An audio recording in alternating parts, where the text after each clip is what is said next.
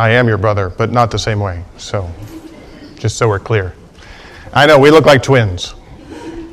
People have actually asked that. We are not like twins at all, though. So, it's a great pleasure to be here uh, with you tonight. Um, it's been a little while, and it is always a joy to be able to see your faces. Let's uh, ask the Lord to bless uh, our time in His Word. Our Father, we thank you that we have the opportunity to have two meals today. And we pray that you would feed us. Lord, we can never get enough of you. We can never get enough of your word.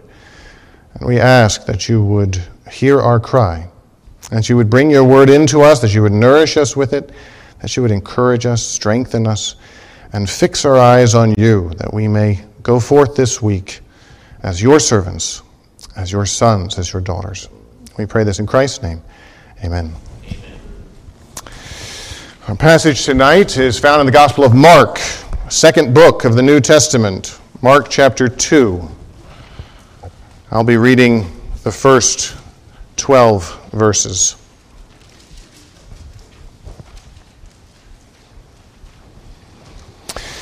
And again, he, that is Jesus, entered Capernaum after some days, and it was heard that he was in the house. Immediately, many gathered together so that there was no longer room to receive them, not even near the door. And he preached the word to them. Then they came to him, bringing a paralytic who was carried by four men.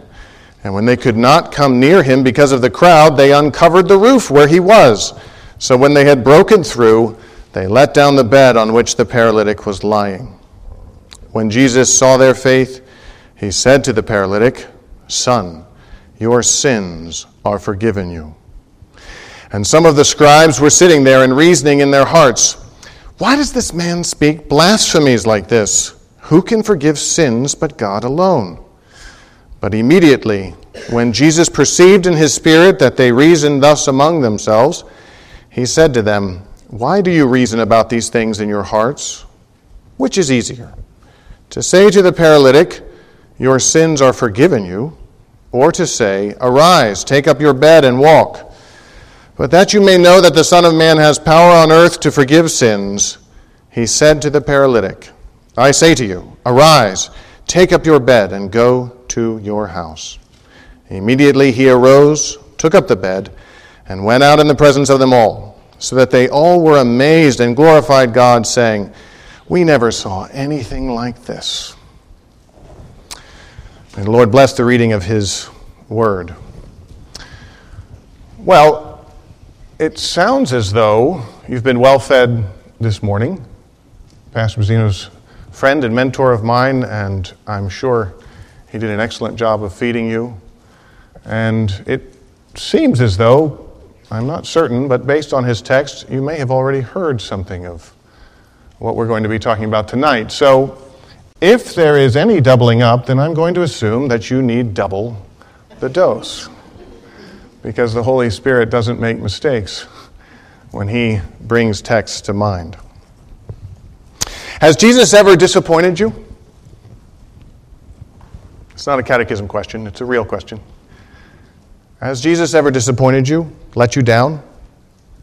Have you ever doubted that He is who He says that He is? He knows our hearts and He knows our fears, and He came to make Himself known, to address those in us in His earthly ministry. His ministry included, as you all, many of you may know, show and tell. He, uh, he loved to be able to show the truth and then explain it. And oftentimes, as he was explaining it with his teaching, it involved riddles that needed to be unpacked. And some weren't unpacked until he was gone. and we're still unpacking them even today with the Spirit's help. And he did this so that he could make himself known, so he could make the Father known.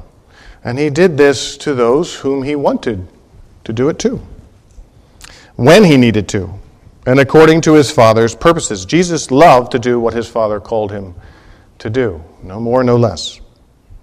So tonight we're looking at a miracle that's a parable that has a riddle. We're looking at a miracle that has a parable that includes a riddle. And our focus is going to be on this riddle, which is easier to say. But there's a setting to the riddle. That is what makes it make sense. So we're going to first talk about the setting. Before we get to the riddle, we have to understand the setting. The setting begins with a man in desperate condition. A condition that many of us are not very familiar with. He's bedridden. You notice Jesus says, Take up your bed. This man was carried around on his bed. Can you imagine the implications of that? He never left it. If he was going to go anywhere, it had to be not just the place where he rested, it was the place where he lived. His, his inhabitation, his habitation was, uh, uh, was about the size of this table, probably. That's how far he could get. He's in a desperate condition, and his friends, oh, these are wonderful friends. We could spend a long time talking about these wonderful friends who carry this man to Jesus. But what is it that his friends recognize? They recognize his desperate condition. How do we know that? Well, you don't disassemble someone's roof if you have other options. Unless you're a really bad contractor, and I've known some of those, and, and they disassemble roofs and then figure out they shouldn't have. No, you, you, don't, you don't take apart someone's house if you have other options. This man's condition, his affliction, has brought him to the point where Jesus is his only option. It's pretty obvious on the face of this. And yet, brothers and sisters, it is hard to imagine what it's like for Jesus to be your only option, unless you've been there. Unless you've ex- endured something where the only thing that kept you going was the knowledge that Jesus was out there, that he existed, that he was real, and yet you're still afflicted. I don't know if you ever waited in line somewhere, the DMV, the most desperate I've ever gotten waiting in line was trying to get a Social Security card for Peter, which is a long story that I won't bore you with. But I, I three, four times in odd hours of the day, because that's the only time they're open, and I was getting desperate for a Social Security card. He wasn't paralyzed. He wasn't bedridden, and I was desperate. I understood why people go postal. Not endorsing it, I understood this was the only place I could get the Social Security card. And I brought the right stuff every time. But it was the wrong stuff every time until I brought the right stuff. You get the idea. You become desperate when you're by someone's bedside and they're bedridden. You become desperate. Is he real? This is the condition of these men. They've taken the roof open. I love this picture. This is why I think this is such a popular sermon to give, because it's such a, such a vivid picture the way Mark describes it when they'd broken it up. Now, that probably just means they removed the tiles, but it's still somewhat deconstructive, as it were. And, and you're standing here, and this thing comes down in front. Oh, the drama, right? It's amazing. What great friends they are. They're desperate friends. There's nowhere else to go. This is it. And you hope beyond hope that Jesus is who he said he is. And then you hear this Son, your sins are forgiven you. Wait, what? Your sins are forgiven you. Imagine the collective disappointment. That's not why we're here, Jesus. We're not here to get our sins forgiven. We're here to get this man legs. Imagine the collective disappointment. Jesus, do you see him? That's kind of a tone deaf response, Jesus, with this guy laying here right in front of you. Wait, no, you must see him. We lowered him down right in front of you. We did that so that you would get close to him, but, but what if you aren't who we thought that you were? What if you can't heal? But no, that can't be it because we know you healed other people. What if you don't want to heal this one? What if he's just here to make a point. Jesus, it's easy for you to postulate about the forgiveness of sins. You're not lying here paralyzed, desperate, in need. Perhaps you can relate. Maybe you have been disappointed in Jesus, felt like he didn't see you laying there paralyzed while he and his servants postulated about the forgiveness of sins and talked about how all your needs would be met in Christ, and yet you lay here paralyzed by fear, by anxiety, by frustration, by physical ailments, by whatever it is, you lay here paralyzed. Does he even see me? Imagine the scribes. Confusion that leads to doubt they're processing. You hear that? Son, your sins are forgiven you. And and we don't know what the circumstances are, but in this moment, perhaps Jesus went on talking, we don't know. Doesn't appear to be that case. They immediately begin to ask themselves, what is, it, what, is he, what is he saying? You can't say that to a man. Do you have any idea the theological implications of what you're saying to this man?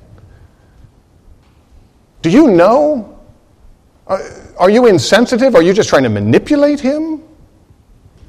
We all know how the forgiveness of sins happens. It happens after a serious process of sacrifice and, and repentance and bringing these things. And that's how you get the forgiveness of sins. We have a process. The scribes are looking, what about the process? And this man just says, Your sins are forgiven. What gives you the right to blurt something like that out? You're a carpenter's son.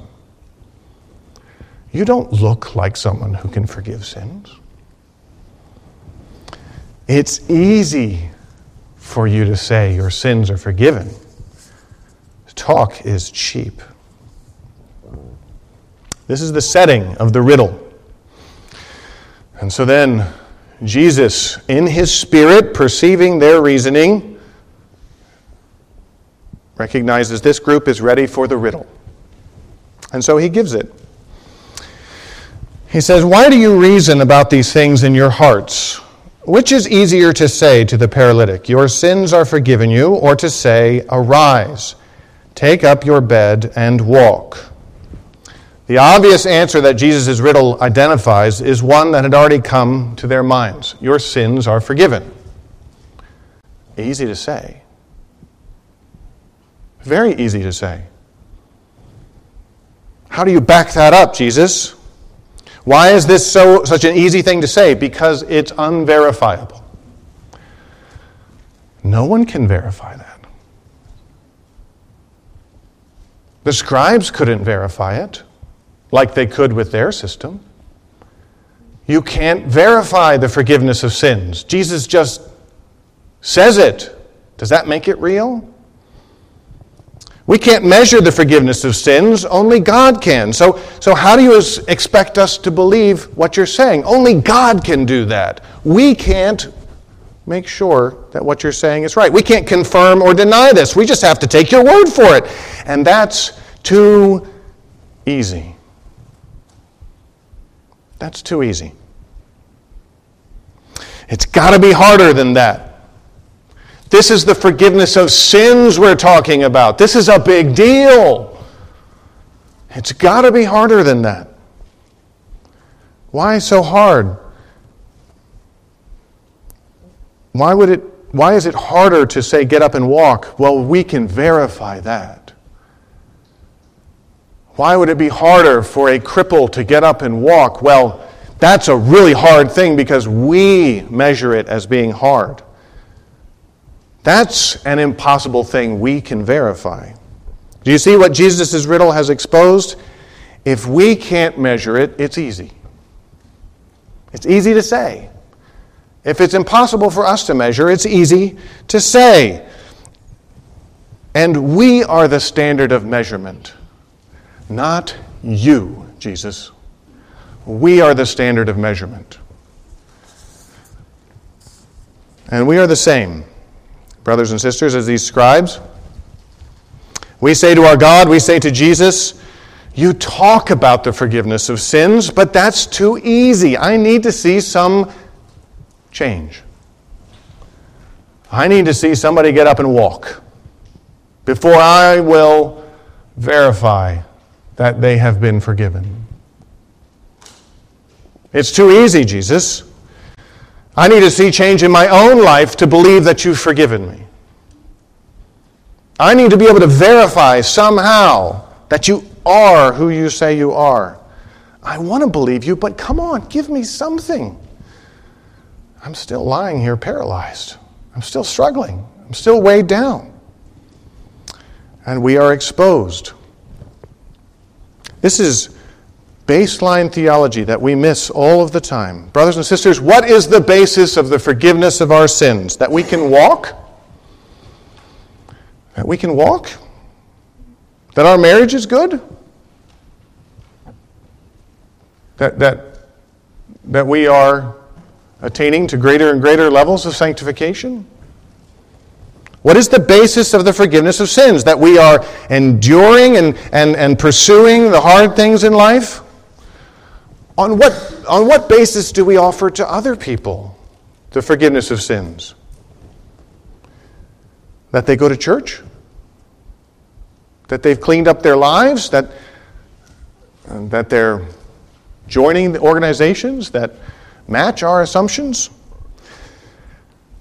that they can walk.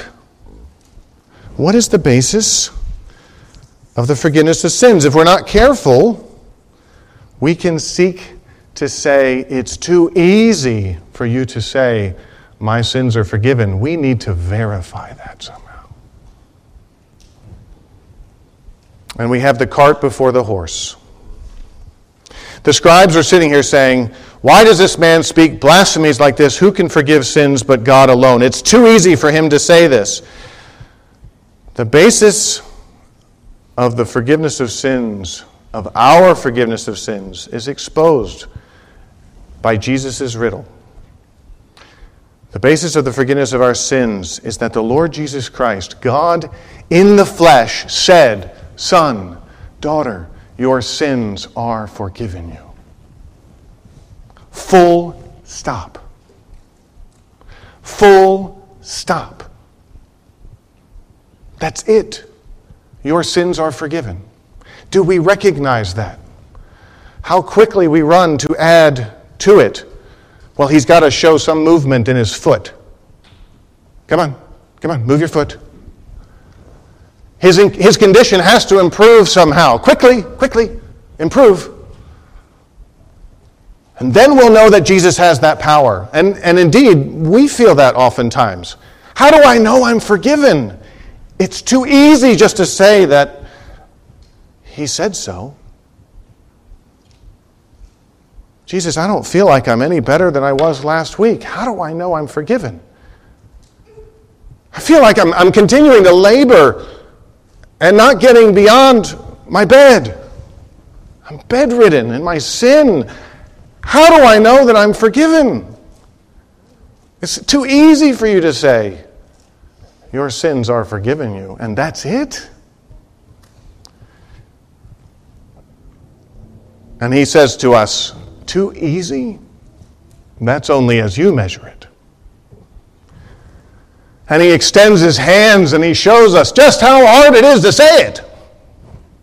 Because they're pierced, there's holes in them where he bore the wrath of God.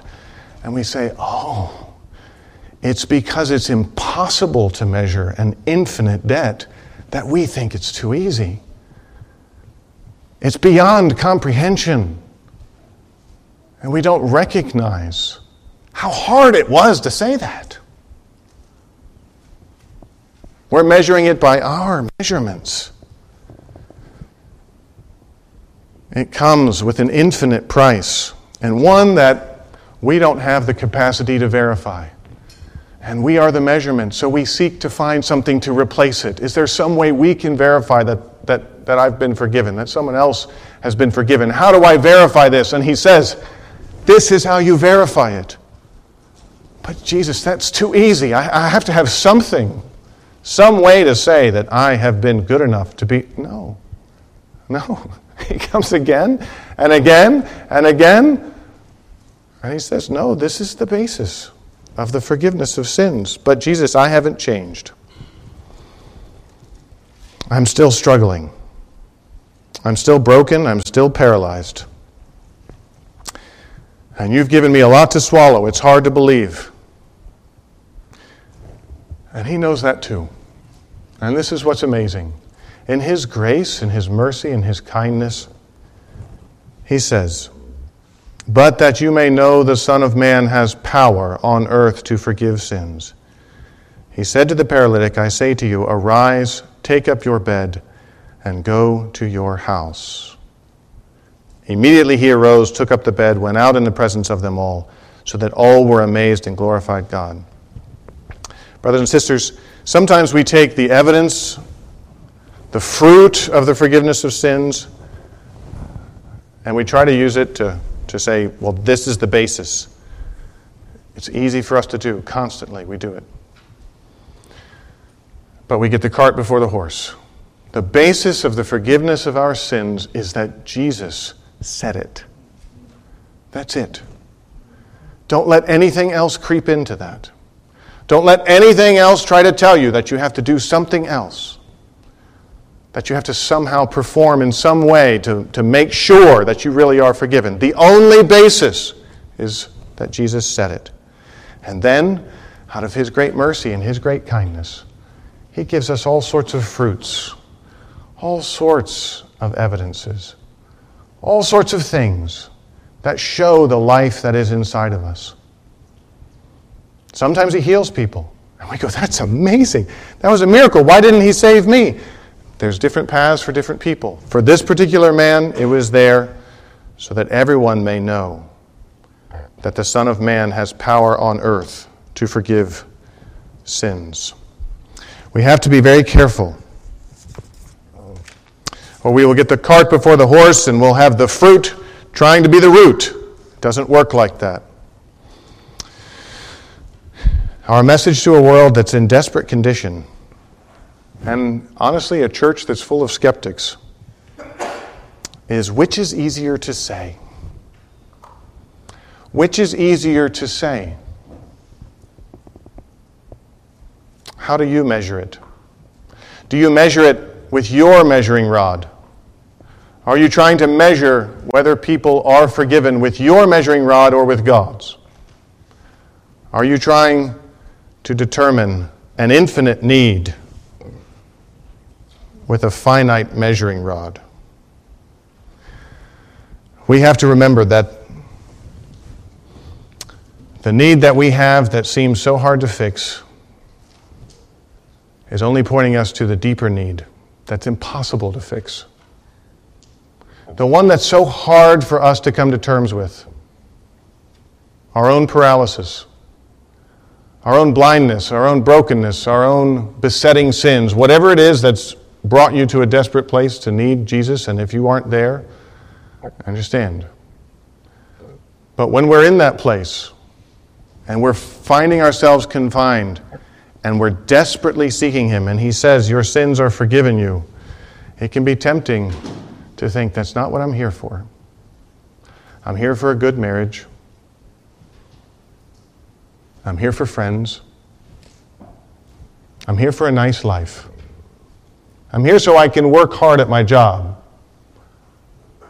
I'm not here for forgiveness of sins. I'm, I'm, I'm here so that you can fix the really hard things in my life.